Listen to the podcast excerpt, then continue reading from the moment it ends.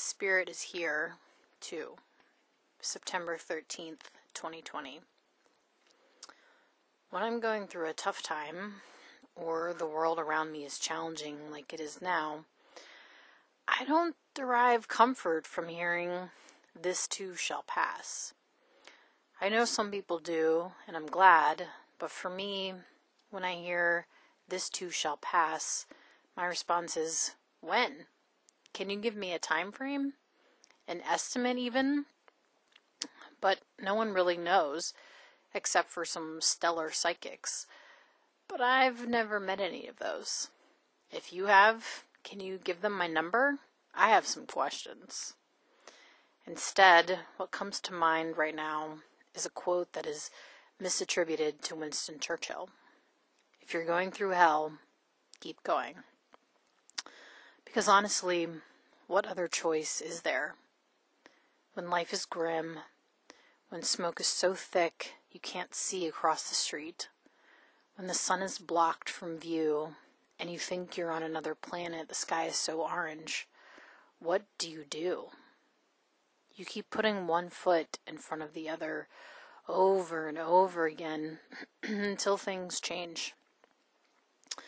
And the only way I know how to do that is to borrow from another cliche prevalent in 12 step communities one day at a time. I read an article in The Atlantic recently by Molly Jong-Fast that sums up this principle beautifully. She wrote, Look, I'm as obsessed with getting back to normal as everyone else is but I try not to worry about when that will be possible. I'll lose it if I think in terms of hanging on until there's a vaccine.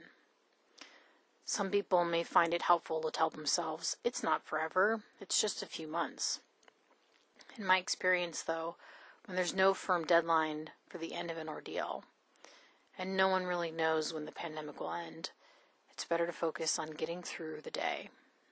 Life isn't lived two weeks from now or two months from now.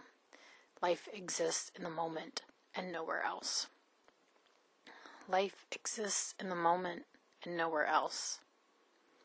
That means I can't think about when it will rain, when I can open my windows again, when I can step outside without an N99 mask designed to filter out smoke.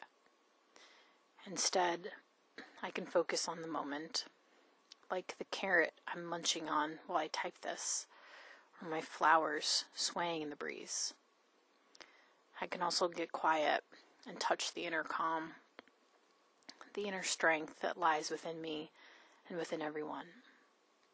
The point of my spiritual practice is not to run away from the world, to search for a better, happier place, but instead to recognize the divinity present here, now.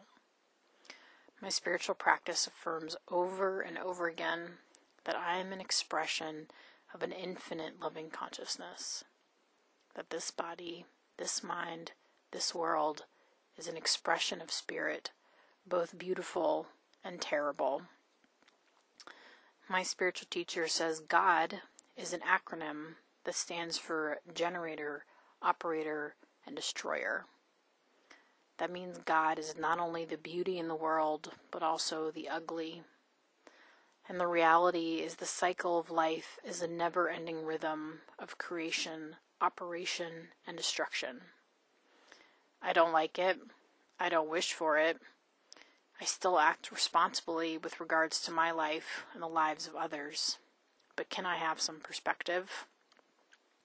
Can I remember that God is here too in this hell? That's the work, anyway. I dream of a world where we keep going in the most hellacious of circumstances. A world where we continue to take each day as it comes, doing the next right action and then the next. A world where we remember God is not only the wonderful, but the terrible. A world where we realize that in the horrible, Spirit is there too. Another world is not only possible, it's probable.